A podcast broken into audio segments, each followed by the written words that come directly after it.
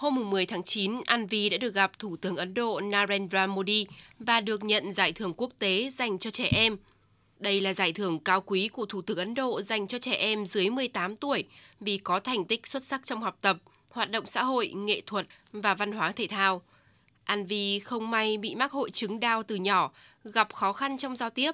Cô ấy đã phải trải qua một cuộc phẫu thuật tim nhưng vẫn đang bị hở van hai lá. Để giảm sự phụ thuộc vào thuốc, Anvi đã tìm đến yoga và đã giành được huy chương vàng trong các giải vô địch cấp tiểu bang và quốc gia nhờ sự quyết tâm, chăm chỉ tập luyện. Ông Vijay Zanzarukia, cha của cô bé, chia sẻ. Khi cô ấy được sinh ra, chúng tôi có một chút lo lắng, không biết sẽ nuôi dạy như thế nào. Chúng tôi đã hết hy vọng vào cuộc sống, nhưng sau đó phát hiện ra sự linh hoạt của Anvi. Yoga đã mang lại cho cô ấy cuộc sống mới, giống như một giấc mơ trở thành hiện thực. Hôm nay có thể là ngày trọng đại nhất trong cuộc đời cô ấy khi được gặp và biểu diễn yoga trước mặt Thủ tướng Modi.